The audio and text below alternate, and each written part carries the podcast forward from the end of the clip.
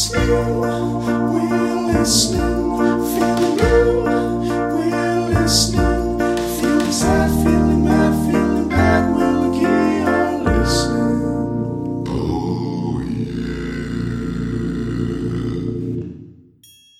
Okay, right, we're back. Sorry about the massive ghost in the machine. Uh, Key and I are using a new piece of software today, which ultimately will make the recording sound a lot better, but it's dependent on our internet. Um, so I believe where we got to, Key, uh, listeners, this might be slightly incorrect. You basically got all of the names of her of, of I, Sherry's. I don't think it's all of that. I, You- I you- think, I think think you got all but then the two that you were trying to swap around. But I heard you say them in, the, in as the connection was breaking down. I, I think I said Mark Foley and Ned Wallace. Which, Which is, is it's the other way. It's the up- you, you've done very well there. We've got Johnny Dempsey, Ned Foley, Mark Wallace, Vincent Mayhew, Milton Mandel, and Walt. Who, what's your favourite name out of those? I think Vincent Mayhew is strong. Definitely Vincent I- Mayhew. I'm going to be honest. I know it wasn't actually one of the names. I quite like Mark Foley. That's a strong name. That's that's pretty good. That's it. Mark Foley safe, sounds like a lawyer. He, he does that. He sounds like a safe pair of hands. Okay, He does. He may not He- be a high he's not an ambulance chaser. but he gets the job done. He does. He does. Um, so here, now my normal trivia from MK. Key, or Steve, this is mostly for Steve, sorry if it's Key, likely thought he'd only have one list, the obvious list of names to remember. But MK is always a step ahead. Can Key name all the people who are going to be at the Too Hot for Hee Haw party? Oh my god, so these are all the people that are going to Martin and Sherry's party. Okay. There's Ray and Lola Sherwood. Oh my god, how do you know that? There the is-? I I didn't quite catch her name. I think it's E and her fiance. I think they should call it, It, E. it's it's Edith slash Edie, so maybe it's slightly maybe it is E. Okay. Um, and then okay, so they also make reference to another couple, but I don't know if they're meant to be going because she says, "Have you heard from like Vic and I think Linda?" But Vic and Linda. but there's no confirmation as to whether Vic and Linda are actually going or not, so I don't know if they go. Honestly, Key, man, that's special. That is that's special. I should done. point out, I watched this episode literally. I finished watching it as you text me, "Are you ready to record?" So You're kidding me! Oh my god. Okay. Uh, what four foods do we know are being served at the same party? The same party as, as the one that those people are corn dogs, I think. Corn nuts. Corn nuts. Oh, corn nuts. Um, fortune cookies. Specifically, Are they quite erotic fortune cookies? erotic fortune cookies. Yes. Oh, I think I'm going to be out after this. Um, I wasn't paying too much attention because I was too busy writing down various names of people attending and not attending. Um, I don't know, uh, cold cuts or something like that, or beef, or I don't know. it's dip with soup mix, which sounds Good choice. confounding. and the cheese log. The cheese log, of course, yeah. the cheese log sounds like something you'd eat. What cheese log? But the guy who doesn't like cheese. Why don't you the warm, warm cheese Warm log? cheese log. Does she not say? warm. Does she not say at one stage like, "I'll save you boys some cake"? Possibly. I could be wrong on Mm. that, but I thought she said that "We'll save some cake" as they leave. Tread lightly if you're going to correct MK. Tread lightly is all I'll say. Um, where will Frasier and Niles be during the party? wine tasting at the wine club. They will be, and MK's made a note here of something I did a bit of research on as well as he has. They're at a vertical wine tasting. Do you know what a vertical wine tasting is? Yeah, it's when it's wine from the same like cask in it. It's the same wine from different years. Ah, like Were you were, were you just blagging, or did you yes, actually think I it was was that? just flagging. Ah, such Wine authority. the same cask is just the same wine. That, it's all Yes, the same wine. So That's just that's just that's just. You're just drinking a bottle of wine. You're just drinking the same wine, but yeah, it's it's different. It's the same wine from different years. I have been to like obviously distilleries and um, all that sort of thing, and you do just see like the all the barrels with just a different year stamped on each one. It's great. Yeah, it's it's cool. It's cool. Um, let's get into the review. Animation watch for me this week. Shooting star. Shooting star, very very classy. We like this. Um, Nervosa, two coffees. Don't need to get down into that Vietnam again because uh, St- St- Steve has already told us what that is, which is excellent. Um, so yeah, the classic like Niles and Frasier now on about the um well Frasier don't want to lice Lyron is how he's got to clear out for Dad's party when Hmm. it used to be the other way around. How ironic I mean, it would be if you actually had parties as- when you were younger.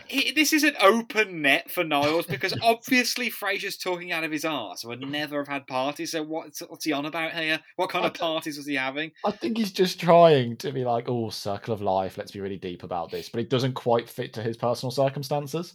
So he doesn't, does it? I think that yeah, it's um, it is as you say, it's completely open goal for Niles, and it, but it's such a quick zinger right from the off. It I was, um, could be I- of the week. It could very well be. I mean, I was in bed this morning watching 50 of Niles' best lines on YouTube. And really? Yes, I was. And I love that. it's- honestly, it started by it felt like I was watching that YouTube compil- compilation because it just started with the zinger from Niles.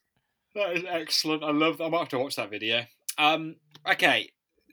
Found a ring in his underwear drawer. Frasier's delivery is hilarious. What would leave a ring around his underwear drawer? But I cannot fathom what this joke means. What does he mean? Does he mean something's left a watermark, a ring? If so, how can that be around a drawer? Because it has to be like on But that's top the of thing. surface. It, It, this, doesn't- it doesn't make any sense to me. whether it's in, around, on, that's where it falls apart as a joke. It doesn't quite land. It, it's yeah, a bit it's of a impossible forced, to picture. It's a forced joke, isn't it? Yeah, Um, It so it, it doesn't quite work. Um, yeah. so yeah, that, for that reason, it doesn't quite land as a joke for me. But I think you're, I think you're right. I think that it assumes Frasier leaping to a conclusion was not considering the grammatical thing of what Daphne has just said. Um, Yeah. that said, have we? Am I right in thinking have we missed a bit? Have we, or have, is the bit with the cop later? the cop. Yeah, with Roz. Oh yeah, that's later. That's later. Okay, yeah, I'm gonna mix That's up the later. things. Um, Um, so yeah, yeah, it's a weird one. it is a weird one. It doesn't quite land because I was the same thing. I was like saying, well, she said, um, I think in the drawer, if she was gonna, if it was gonna be a ring, as in a, you know, toast sweat sort of ring, then it would be, um, it would be on the drawer, surely. Um, Yeah, like it can't be around a drawer. That's like an Yeah. impossibility because drawers are housed within a larger structure.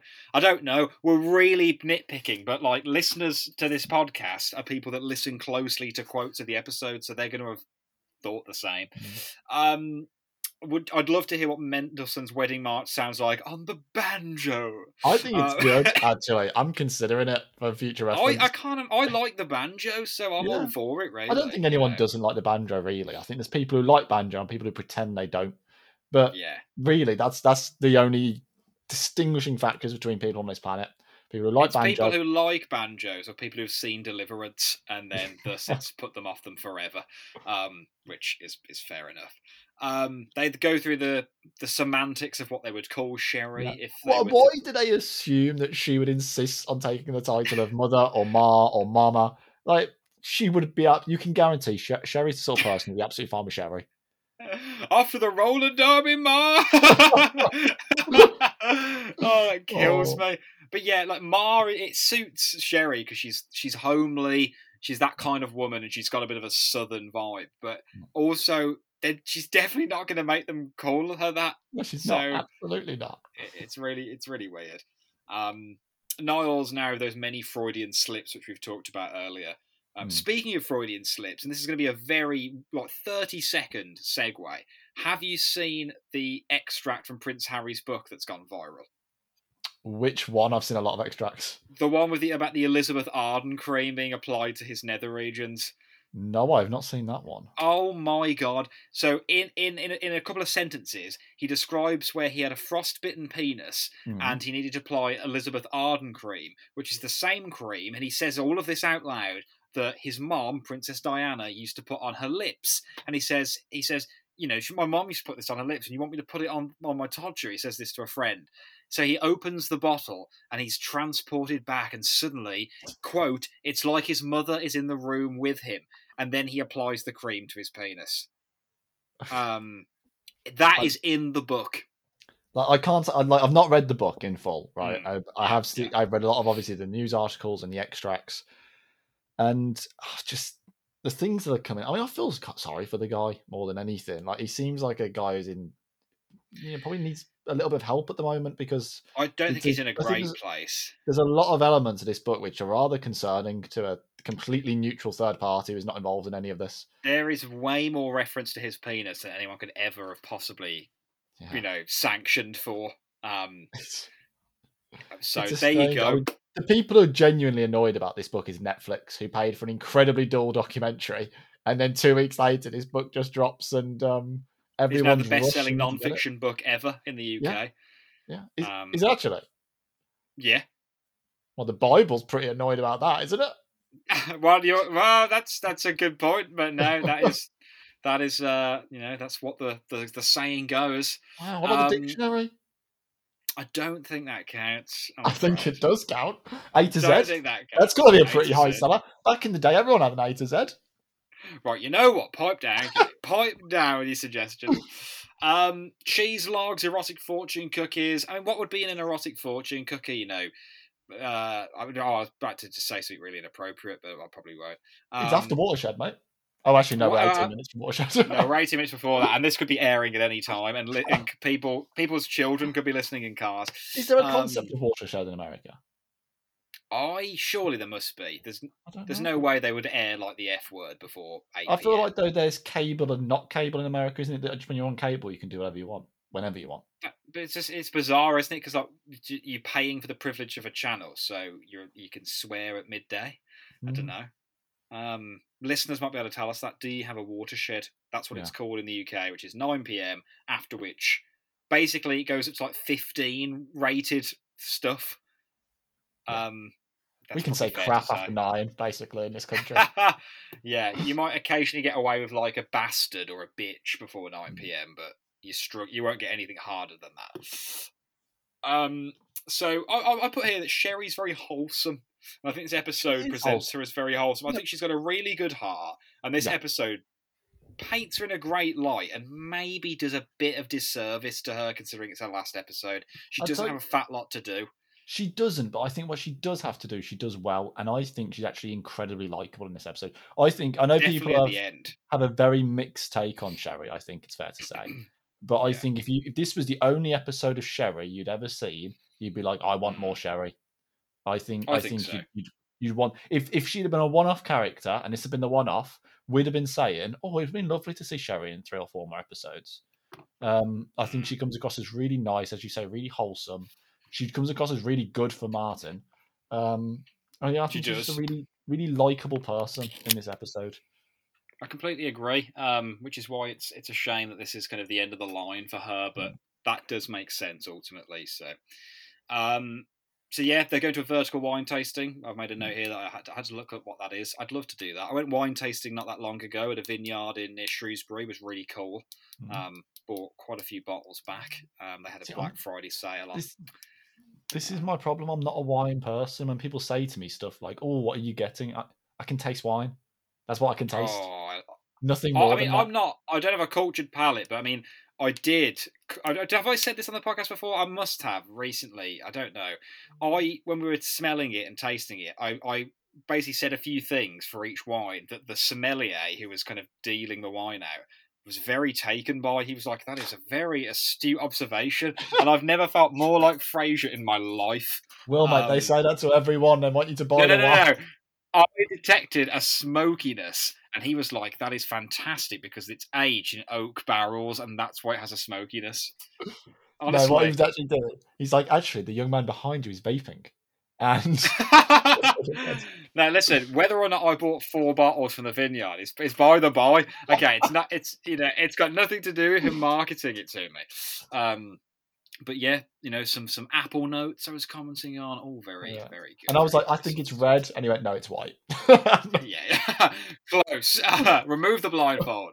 Um, Eddie's just kind of casually licking himself on the chair uh, at this point while they're kind of having their little discussion about the party, which I thought was worth noting. Um, Eddie doesn't do anything else in this episode, just Yeah, sitting in Eddie- Martin's chair, going to town on himself. I, I weirdly, when Martin has a little storm out moment, he's like, "Oh, you know, can I trust no one in the house or something like that?" I expected Eddie to come along then and have a nice little moment, but no, Eddie Yeah. is almost anonymous in this episode. Other than licking his his todger. Um, Good for him. You know, yeah, good for That's the life I wish I was leading, not one that's got taxes and work and, and whatever. And reading Prince Um, Harry's book in your spare time. No, no, no. Yeah, that that. Um, so yeah, so who is it that Frasier says this to Nars, isn't he? She makes Dad happy. That's all we need to know. Yes. A really nice line that is ultimately undercut by their actions this episode. Yeah, I was going to say it's a wonderful sentiment, but unfortunately, that's all it is—a sentiment. If yeah, he does not try and try and follow through with it. You know, come on. Um, but you know that that is true, and I think Mm. she does make Martin happy. Obviously, at the end of this episode, it's it's kind of run its course a little bit. Um, but Yes. yeah, I do love Niles' indignation throughout this episode. he is Like, very. how dare I am insulted that you even really good. David Hyde Pierce does a lot with with not that much material actually. Um, we're in Nervosa now. Roz is using her baby to get out of a ticket. unsuccessfully you- so. Do, well, do you agree with that? Firstly, on a moral ground, and then obviously she puts a foot in it, so she gets calmer. But Um, on a moral ground, from the police officer's perspective, no. I think the police officer should be given a ticket regardless of whether she's got a kid or not. yeah, That said, from Roz's perspective, I would absolutely pull that card if I was pregnant. God, so would I. Every moment, I'd be like, if, if I walked into a room where there was no seats, I'd just be like, oh my, oh, I need to sit down. Oh, my baby's kicking, and, and just trying get. Well, if you got on a bus, I mean, that you'd have to. Well, I'd be giving shifty looks at people. I can tell you that. I wouldn't. I don't think I'd actually have the the the nerve to say to someone, "Give up your seat." But I'd be giving a lot of like. I mean, people can't see right now, but I'm giving looks. You know, You're giving some, re- you're giving some real looks right there, Yeah. honestly. Good, goodness me. Um, but yeah, I mean, she's right to, to try her hand at a bit of bit of deception and subterfuge here because she's not lying; she is pregnant. Um, okay, they they get rid of the detective, but he comes back in. Oh, I wrote a report, by the way. That's one interesting woman. You've got to read what's in this envelope. You've got to read. I also love the fact that this detective didn't know he was going to get like the sack, so he was halfway through, but he'd already written a report just because, Hmm. and he'd already, He's already sealed it it on him. in an envelope, ready, signed, Um, sealed, delivered. Honestly, Stevie Wonder was the detective. Um, but yeah, just uh, yeah, I am so I- with the boys on this one. You've Yeah. got to I- own this thing. I also love his, his I don't know his delivery of that is one interesting woman. He doesn't have much to do in this, but I really just there's something about that delivery really like it. Yeah, But- it's it's very but- telling. They're completely right actually, and I'd love to have known if um if Frasier hadn't have stopped Niles, do you think he would have run after that waitress when he goes to give her the envelope? If she'd have taken it, Frasier hadn't have intervened, would he have gone and go, actually, no, can I have that back, please? Yeah, definitely. I think Niles wants to know if probably more than Frasier does. Yeah. Um, I think he just wants to see Frasier squirm and to kind of get that gotcha moment. Do you know what I mean? Yeah. Um, that sort of thing's happening here. Um, so, oh yeah, Frasier's got a great line here. He's like, "Oh, you had to go and fire the detective before he finished his report." Um, bearing in mind it was his, uh, you know, idea to get rid of the detective at all. Um, what has Frasier ordered in Nervosa here? Because something is put down on a plate in front of him, and on watching on my on my screen on a poorly rendered all four stream, it Hmm. literally looked like a turd on a plate. Um, I don't know if it's I don't know if it's some kind of cookie, but I don't know if anyone's got a read on this on what it is. I have no idea. I think I was taking notes at this stage. I didn't see it. What I was because what I was noting down was he's clearly just abandoned Roz because Roz went to speak to the police officer. She wasn't she take Yeah. leaving. She- Yeah, they was like, go "Oh," they go over to that kind of rotunda in the middle of the room. Yeah. and then it's like, oh well, Um, there's no else. Bye bye. And Yeah, see ya. And someone else sits at that table. So when Roz comes back, she's lost the table. So he leaves his pregnant friend at the mercy of a police officer, and then just goes and sits with his brother. Yeah, um, fair enough. Way to go, Frage! Really, really good stuff. Um, so now the boys are trying to coax Martin to discuss so Sherry's marriage. Sorry, what that? Extra question for you. Obviously, um, how, so how many times has um has Sherry been engaged? Seven. Seven. Who is the unlucky man uh, who didn't make it to the aisle? Danny Mitchell. Danny Mitchell. Danny Mitchell, man, Yeah. look at that! Look at that! Yeah, That- look that's, at that. that's that's a key answer coming out of my mouth. Honestly, look at that. Um, but yeah, it's it's old Dan, it's old Danny boy. Well, Danny boy.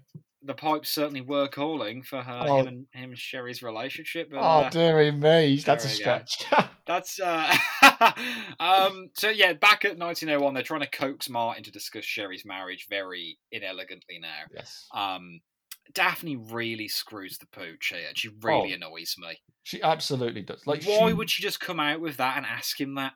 she must have known from the way that Frasier and Niles were asking, the fact that they were giving furtive looks, the fact that they were telling her, shh, shh, shh, like they were quite clearly trying to get information out of Martin. Um, Yeah. So you, even if you don't know exactly what they're doing, you know they're doing something. And in Yeah, that instance, you keep quiet so as not to ruin the plan. So it is strange. It, and also, I don't like the fact that she immediately grasses them up, like they told me. Um, But that's exactly what I mean. Yeah, it's, that kind of a completely. Um, frustrating. but- yeah, she just completely buggers it It- up for them. I think it's also a bit weird to see why that Martin's so nervous because we're not used to seeing Martin nervous, and also particularly we're not used to seeing him nervous over something that he would find as trivial as stuff like clothes because he always says that you know fashion's not that important and things like that, and Mm. or or at least that's the perception I get of him that you know he's he's quite critical of, of Frasier and Niles and their you know Armani suits and all that sort of thing, and the fact that he's you really str- stressing about his shirt and his jacket, particularly when at this stage he knows he's not going to propose. Well, he's nervous because he's going to break up with her, isn't he? Is he not? Yeah. But, but is is he really- nervous because he doesn't want to hurt her? I don't know. Yeah, but do you care how you look? If anything, you want to look bad if you're breaking up with someone, don't you? To make them feel better. I, mm, depends if you're a I- massive narcissist or not. but Frasier would want to look absolutely a million dollars, so it'd be like, "Oh, look what you're missing out on." But if you're Um, upset for if you know if he is upset for Sherry, and he's clearly upset for Sherry the way he delivers it, um, I would say that. Um, I, I would- sorry, listeners. I've just made Key laugh because I've just been delivered a delicious hot chocolate with frothed milk, and I'm holding up the mug, just looking like I'm having, uh, like I'm pleasuring myself, and it's really put Key off. So sorry, Key, carry on. I, I could practically like sense the Elizabeth Arden hand cream. oh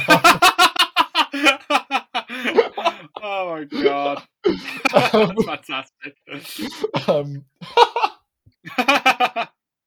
um, I forgot where I was now. Um, so about clothes. he's, yeah, he's so, breaking up with her. He's breaking and up he's with her. he's clearly gonna he's clearly upset. So I if I was breaking up with someone, I felt bad about it. I would go to that Mm. breakup looking awful, so that they'd be like, actually, he looks dreadful. I can do better than him, and then it it, it smooths the passageway. I think you're a good man. Um, Thank you. and I- you don't agree with that mentality. no, There's a narcissist in the room, people. no, that's kill me. No, I definitely do agree. I just, I'm, I'm laughing really at the delivery of "You're a good man." Thank you. You are a good man. Now let me go get my Armani suit on because I'm going to break up with someone. the way you said thank you, that was absolutely phenomenal. Um, we have the slightly risque line from Daphne now. The next time I find something interesting in your father's underwear drawer, I'm just going to sit on it. One, implying that, Mar- that Martin could own a sex toy, and then further, just doubling down that Daphne would, would use it. Um, but obviously, that's not what she means, but that is how Frasier and Niles choose to read it. I'm a little confused though about why Martin is so shocked that like she's like, "What are you guys doing going to my underwear drawer?" Sure, we know that Daphne does all the laundry. Oh, shitting Christ. Sorry. I just knocked my wine glass over. oh my. Fortunately, it was completely empty. that would have gone all over my keyboard and would have literally destroyed my laptop. That was a Um, veritable yip from Well. I'm so sorry for swearing, people, if you're listening with, with children. Um, and and blaspheming. Well, let's not forget the blaspheming.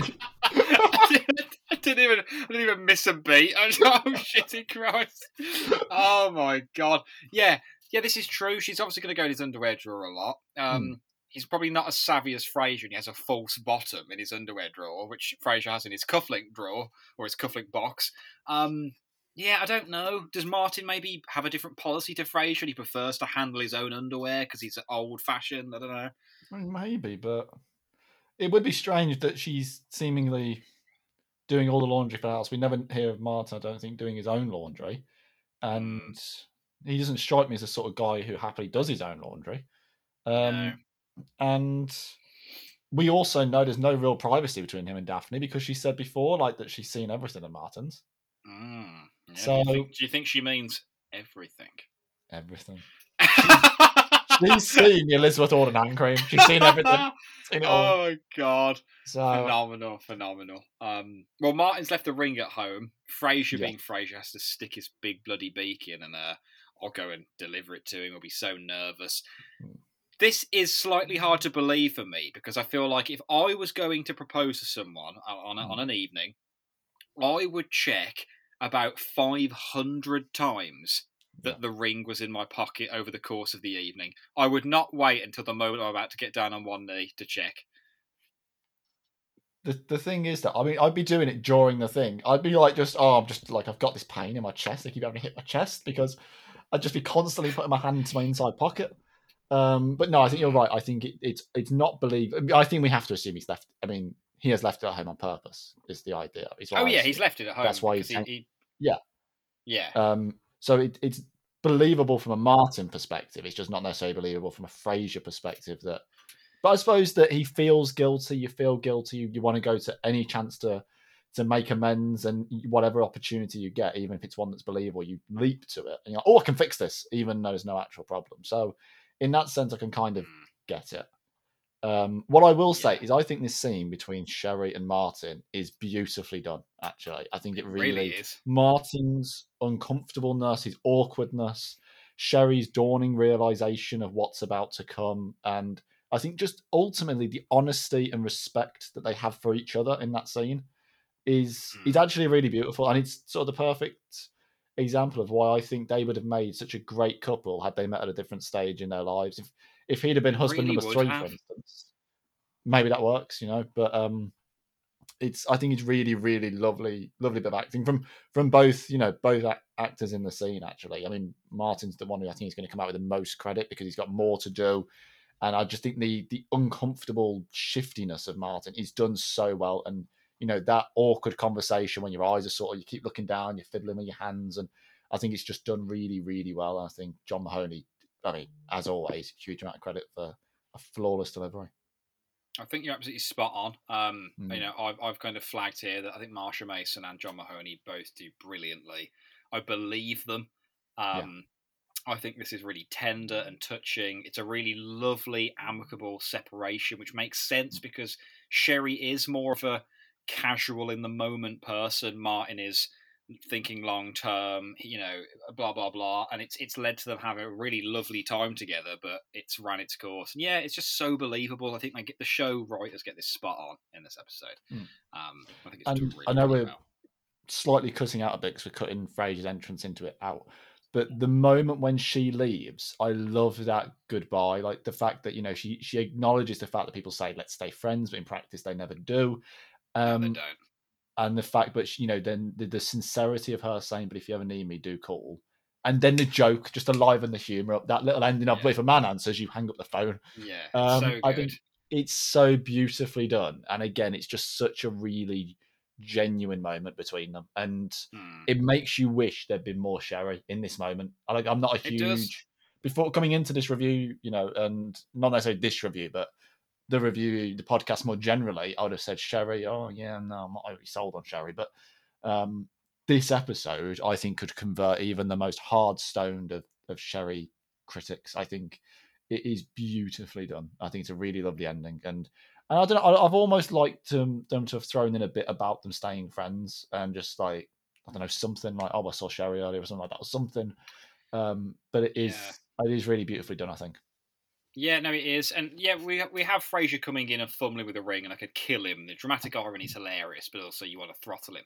But you know, I'm happy to kind of just brush past that because I think the gravity of this episode is captured in, in what you're describing, and it's it's where the episode is at its best. And you know, there is the intimation with what um what Sherry says to Martin is that she's going to continue to live this kind of more in the moment life, romance life, and she you know she, if you ever get lonely, give me a call and she means that tenderly, but mm. obviously there's also a, a kind of you know a, a, a wry, knowing insinuation there. But also it's a little bit sad because I don't know. I, I want I want Sherry to have a happy ending, and is she going to be happy like she is forever? If so, more power to her. Or is she mm. ultimately maybe going to regret letting Martin get away because she mm. really cares about him in the earlier episodes when she's going to Yeah. lose him? And I think it's almost difficult because I think both of us as people are probably more Martin people in terms of our mind. We minds. definitely are. We definitely. And- such a Martin. and so it's so difficult for us to even see Sherry's viewpoint. I think Yeah. because I think so. um, I can understand, you know, the idea of, of having fun with someone you care about and knowing it's not going long term, but I just I just can't understand Sherry's viewpoint of that's what she wants. Um, Yeah. And you know that's what she's going to stick to even when she's found someone that actually she does have a you know fundamentally a great relationship with um so it is it is a strange one but um i suppose for her you know we, we're using we're throwing around the phrases like casual and all this but you know there's no I mean, they're effectively they're in a relationship they're, they're together Yeah. it's just that she seemingly doesn't want to get married so if it is basically that she wants a relationship without marriage then you know maybe she gets a happy ending and all that and it's it isn't just casual casual in the sense that maybe young people today that makes me sound old but you get the idea young people today the idea. Yeah. would would define casual so um so. it's um it's an interesting one but no i think she comes across i think both of them just come across as really wonderful people in this scene there's Mm. so much mutual respect there and um yeah it's it's really wholesome i would say a scene you know Oh, you think see so. In in sitcoms you see so many things where relationships end and it's oh i hate this person or or you have these horrible moments in sitcoms where you go this couple are a wonderful couple. Right up to the episode they're meant to break up and all of a sudden one of them just becomes like a colossal dickhead and and then all of a sudden it's over. Um and i really like here that actually they are probably the right couple but the wrong time. It's just not meant to be and it's just it's handled with such maturity. Yeah, absolutely, absolutely agree. Um, really gorgeous moment in terms of wholesomeness as well between Martin and Frasier at the end. I even got a bit teary to be honest. Kind of Mm. the way this is dealt with. is that sometimes I just want to sit, drink a beer, and watch the game. Um, and you know, but the way they look at each other, that kind of knowing, I'm glad I've got you, Dad. I'm glad I've got you, son, kind of thing. I think that's really lovely, and I Mm. think they both kind of need each other at this point. Yeah, Um, I think there's a real vulnerability to both of them. In I almost expected watching this back, Martin, when Frasier just keeps talking, to sort of shut him up or tell him to just leave or something like that. But it's actually like a real rawness of the fact that he just wants to be with his son, but also that he completely emphasized like Frasier is worried that he's going to end up in the position Martin is in right now, basically that yeah, he'll end up much older and still be on his own. And the fact that Martin recognizes that whilst he's going through it, recognizes that he's there for Frasier and that they can be there for one another. It's actually a really lovely, tender father son moment, I think. And and it just it's wonderful the whole thing. The whole thing is wonderful. I, I think this is actually a fairly weak episode up until this last scene. This last scene makes everything. It makes the episode. Um and it's yeah, I think it's just a wonderful ending. Yeah, absolutely. Um, couldn't agree more. I just want to say, um, but while we before we went on air, I was kind of talking to the the podcasting community on Facebook, and I was mentioning how we're moving away from Zoom um, because of like it's it's too expensive and stuff. Um, I haven't checked Facebook, but I have a feeling that Steve might have kind of put a little post out there or something because we've just received a number of, of coffee donations on the coffee website from John B, from Little Owlet in the Glen, who I believe is Rachel, who has donated, from what I can see, fifteen pounds. Um, I just I, I don't know fully who's donating, who hasn't at this point, because obviously that's never expected. But that was just that's just gone crazy. My phone of pinging while I've been talking. Just how wonderful is are, are the people that listen to this bloody podcast? We I- love you all so much. Yeah, it's phenomenal. I mean, we we speak at length, I think, about just how wonderful the community is and this uh, symbiotic relationship and everything. Everything everyone hopefully gets out of it, and it's you know, it, yeah, we wouldn't be here if it weren't for everyone listening, would we? So, um, Yeah. no, thank, thank, thank you. I mean, as I say, I, I know even less than well. I'd have access to the coffee thing. So I, don't, I have no idea who's doing what. But to everyone, whatever you've given, if you haven't given, if you just listened, thank you so much. It's it's hugely, hugely appreciated. Yeah, honestly, thank you, thank you so much. Um, just my last bullet point: How many times have you been fooled by the instant replay of a sports game, thinking something else has just happened when it was the instant replay? Once or twice, yeah. Well, I've been caught out by this once or twice. Um, it gets us all, I think, Yeah. at some point. Um, top ten key.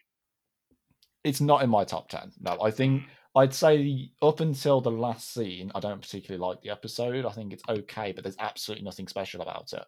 and then the last scene is beautiful. I think the last scene is absolutely beautiful, but Yeah. I don't I don't think there is enough there to make it a top ten. You know, there's no real there's not a real tear tear jerker moment for me. Like give him the chair is a you know is an episode where as an episode is maybe not great, but it has that one really beautiful scene, and, and that beautiful scene I think completely would blow this beautiful scene out the water. I think that's You amazing. really love that scene. I do love that your scene. love for that scene. Um, but so while this is a really, really, really good scene, really like it. I think it's phenomenal. Um, I don't think it's enough in itself to lift this ep- this episode into the pantheon. Um, Yeah. But it does certainly lift it into a higher tier than it probably belongs because it is beautifully done that scene and a huge credit to the actors in it. Amen. Couldn't agree more. Um, uh, you know what? Because Martin, um, because MK rather, changed his order of the questioning around this week, and Little Bobby Briscoe went first. I am going to give my actor pick first this week, Let's do it. um, and I've gone with Martin. Um, and I think that won't be a huge shock for many people. I think he captures the weird nerviness of the end of a relationship and, and, and Martin kind of not knowing is he making the right decision? He doesn't really know how to think. He's all adrift. And then just the, the ending, the last five to seven minutes of this episode, incredible with with with uh, Sherry, even better at the bar with Frasier. He carries all of this so realistically and, and beautifully. And this episode's got a lot of funny moments in with Frasier and Niles. There's a gr- load of great repartee, but it's Martin that steals this for me. So I've gone with John Mahoney. I completely agree. Um, my answer will be John Mahoney. But just to, to add to that, I think what I really love about Martin in this episode, I think, is that you think when you're young that by the time you're old, you'll know what you're doing. And I, I love the way, I absolutely love in this moment, Martin basically reverts to being like a 20 year old kid again who's breaking up someone for the first time, doesn't really know what he's doing. Because I think it just shows that you don't really grow up in these things. When it's affairs of the heart it's always that sort of am i doing the right thing? What should i do? What shouldn't i do? And you're nervous about it because you care about the other person and you want to make the right decision. And and i love that you still see that in martin you know someone who's been there done that uh, you know been married had kids you know old man now and but he's still it's almost like he's a you know a schoolboy again and it's it's really wonderfully acted and it's completely believable um and i think john mahoney just absolutely nails it and um you know and it, it all fits in then. Once you watch that last scene everything you see in the episode fits in. The really you know the, the joking around with sherry and the wanting to protect her at the start the awkwardness with the, the jacket and the shirt everything it just sort of slots into place and the stuff that don't make sense earlier on they make sense when you see this scene and it just shows the the bigger picture of what john mahoney was looking and the writers were looking to achieve and ultimately what they did achieve so um, i completely agree john mahoney also my actor pick Cracking, stunning explanation as well. Okay. Kennedy Burling, how many times has he been married? oh no woman can tie kennedy down Is he, is he, is he a bachelor for life? oh bachelor for life yeah Uh, well, he's, he's no Vincent Mayhew, but uh, you know he's in a league of his own, isn't he, Art Kennedy? Um, I wonder, like Sherry, if at some point he might give up his bachelor days and settle down. But I I think there's someone somewhere who can tame him. Um, he's So- still young. He's still burning through the midnight oil. You know what I mean? He's, oh, he is. He is. He's got plenty left to give. So You know. well, maybe maybe he and Sherry in, in some distant future. You know what? Weirdly enough, I can see it. I feel she wouldn't stand for any of his nonsense, and she'd I, tame him. I, I think so. I think she'd tame him. Tamer of wild hearts. And we'll finally hear Mendelssohn's wedding march on a banjo. We absolutely would. Yeah. Um, Kennedy playing it himself, of course, being the the world renowned banjo player he is. Accompanied by he's also particularly proficient at Mongolian throat singing, which would accompany the banjo really well. So Yeah. Uh, whose crane is it anyway? That's all that remains before we jump over to listener mail. Who uses the phrase "meant to be" in this episode, referring to relationships? Ooh, good question. Meant to be. My first thought is that it's maybe Frasier saying no, or maybe it's so. Okay, my first thought was Frasier saying to like to Niles, you know, if it's meant to be, it's meant to be. Don't put a PR. You know, they're happy together. But now I'm feeling like it could be Martin saying, "Oh, you know, it just wasn't meant to be." Um, oh no, actually, no. Was it Martin? No, I'm getting a new thought here. What if it was Martin when he's explaining about his relationship with Hester? And he's like, you know, we didn't go through any of this crap. For us, it was just it was meant to be. We just knew. Mm, I think that's it. I think it's a really beautiful relationship. And he's, he's talking back on that and he's saying, Oh, we didn't go through any of this nonsense. It was just meant to be. We knew. And I didn't have to worry about popping the question because we, we knew we were always going to be together. That is my answer. I think it's John Mahoney. I think it's Martin. I'm going to be wrong, aren't I? You are absolutely spot on, Key. absolutely spot on. It's when he's talking about Hester. You nailed it. You nailed Oh. it, brother. Well done. Are you ready to jump over to listener mail? Uh, yes, let me just get the link up on my phone. Excellent. Let me know when you've navigated over there. Roz, who's our next caller? So, Argle Gargle Google Goop says, Hey, Will and Steve, thanks so much for pushing this ep out in time for Christmas. For me, the Frasier Christmas episodes are generally some of the most memorable Christmas episodes of any TV series I've watched, and Perspective on Christmas is definitely up there among them, in part because of its unconventional approach of looking at and developing the story through different characters' points of view. Yeah, this seems like a popular one looking online and generally taking the, the pulse of, of Christmas taste on the Frasier subreddit. Um, by the way, just as I just happen to be visiting Seattle at the moment, to further enhance the Frasier fan part of my visit, I actually ended up listening to you guys whilst enjoying the view from, quote, Frasier's apartment, actually just a local park. As you can see, they have Christmas lights on the real Space Needle, though it pales to that in the opening credits. Will, thought I'd share this picture here anyway, since you mentioned you liked these opening credits. Thanks again to you both for helping put the cherry on the parfait of my Frasier experience in Seattle, and have a Merry Christmas. I mean, un unbelievable. What kind of podcast community sends you you know, you, you love a niche animation in the opening credits of a 90s sitcom, and they go to the city and they take a picture with just that animation. I mean, incredible Argle Gargle Google group. Thank you so much. That is awesome. I'm looking at the image right now. Uh, next up, we've got uh, Independent Cup 9422. Merry Christmas, Will, Key, and Steve. Thanks again for all your hard work on producing such a fun, cozy, and informative podcast. I'm all but caught up now, and truth is, I'm fairly certain I'll be rolling right around to the beginning and starting again very soon. Um, also, regarding the airport chat from a few episodes back, I've got a couple of quick ones. First, we were at a small. Um, first was in a small airport in Zaragoza in Spain. I may be pronouncing that wrong. Is it Zaragoza? Uh, yeah, Zaragoza or something. Yeah. like that. We're in Spain. Uh, we got there for our return flight early, and there were only a small number of flights that day. Literally, nobody was around for ages. Nothing was open at all, and it felt like the start of a zombie movie. Second was when flying to Toronto. The flight was delayed for nine hours, but the airline put me up in a hotel for the duration of the delay. I distinctly remember what, laying on the bed watching an episode of Flog It on TV. That's Cheers nice again. British. Joseph, I do love a bit of Flog It. Who doesn't love Flog It? I love that. That's so Yeah. good. Um, I, um, yeah, I've just I just finished reading The Langoliers by Stephen King as well, which is a really creepy novella. It's I say novella. It's 350 pages. It's basically a book, but um, it's about yeah people on a plane arriving at an empty airport, and it's it's kind of post-apocalyptic. It's really good. Um, Hmm. bit strange, but that's King. I I had a horrible episode. I went to Cork a couple of months ago and had food poisoning on the whilst getting a flight back. It was horrible. You're Uh, joking. So I was in Cork International Airport, looking shifty as anything.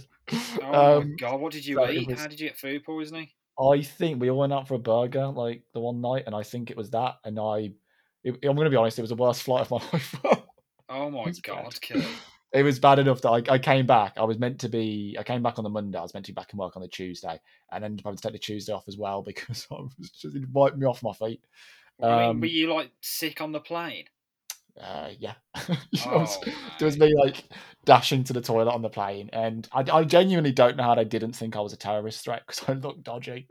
Um, but oh, it was an awful, awful experience. But yeah, That's Well- abs- that's terrible. a little bit of fun for us all there. Bit That's comedy. like my worst nightmare. Jesus it was genuinely dreadful. Yeah, God. Uh, perfectly cromulent me says, Thank you for a wonderful episode. I'm so happy that this episode came out in time for Christmas. It really put me in the Christmas spirit. We put our Christmas tree up on the day after Thanksgiving and our outdoor lights after the following weekend. We have two little girls and two giant schnauzers, and I want it to be Christmas for as long as possible. Merry Christmas to you, Will, Steve, and Kate. Lovely stuff. Next up, we've got MK who says it's a Christmas miracle how good this episode was. Hey. Uh, been a bit busy, so I'll keep it brief this time. To that end, here are my thoughts on my true feelings towards Will, Key, and Steve. You are not men. Static cutoff. Forgive a modification of the season one gag. I am not a man. Excellent. Fi- uh, fun bits and trivia for Ain't Nobody's Business If I Do. Few fun bits, um, other than Daphne spending a very long time putting away her coat before finding that Martin left the ring at home. I had written down, "Where did she go? Her room is the other way." That's how long it took before she came. Uh, before she came back. Isn't the coat rack just around the corner? I think that's a Very fair point. good. Yeah. It's a very, very fair point. Um, thank you, MK. Uh, last but not least is our boy Cammy. He says, "Lads, I'm out on a summer holiday, but always whipping up some Frasier trivia where required.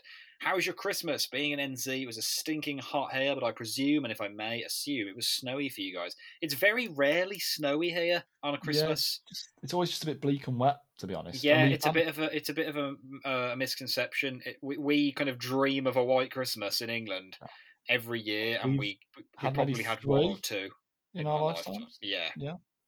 I remember rare. one year when it was actually snow. Other than that, we probably had a couple of instances of sleet and stuff. But Yeah, and like a frosty morning's nice. That's as good as you'll get, really. Um, I know my American friends are having some snow, which is to me absolutely lovely, and I'd love to have a white Christmas one day. I watched my favourite Christmas episode on the big day. Of course, it's also my number two of all time when Jesus decides to visit Frasier's apartment dressed as Niles. We all love that one. Lovely men, you two looked sharp in your sweaters last recording. Peace, and as always, hashtag up the villa. Hammy, aka Cam Winston.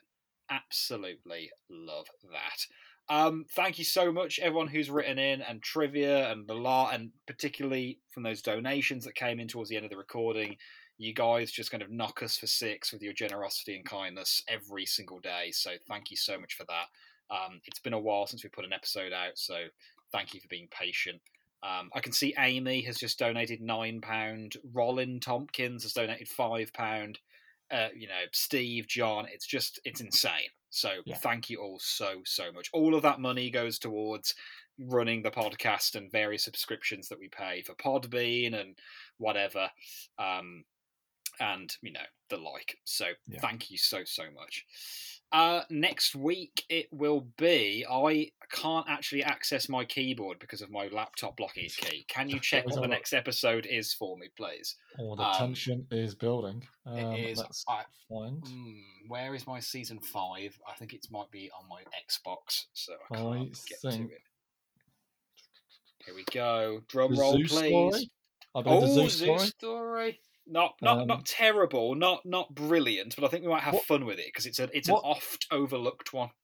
What is interesting, actually, um, so Ain't Nobody's Business If I Do came out the 13th of January 1998. So we're only two days away from, That's The pretty- anniversary from of its, from its twenty five Fifth? year yeah, yeah anniversary. twenty fifth anniversary. That's pretty nice. That's a nice little fact. Um, That is. so yeah, but no, we've got the Zoo story up next. And then following just- that, Maris Counselor, the Ski Lodge Room Service by the Greeks. So um, some really looking forward to some of those, particularly episodes. particularly looking forward to Beware the Greeks because it's obviously Yeah. a much maligned one that we won't have seen very often. We'll have lots of new observations to say. And also, I think that about the zoo story and my, my teaser to get people coming back next week for the zoo story, it is the only episode of Frasier where we see the inside of the bathrooms in Cafe Nervosa. Wow, That that to me is an exciting fact. it is Um, indeed. And there will be people listening that will get their hackles up about that. That will get them vibing. So there's your big sell. Come and see the bathrooms of Nervosa with us, not in a weird way, and uh, we'll we'll happily welcome you then. Uh, other than that, I've been Will, I've been key. and thank you very much for listening to We're Listening. Hey baby, I hear the blues are calling, tossed salads and scrambled eggs. Oh my. And maybe I seem a bit confused. Yeah, maybe, but I got you pegged. but I don't know what to do with those tossed salads and scrambled eggs.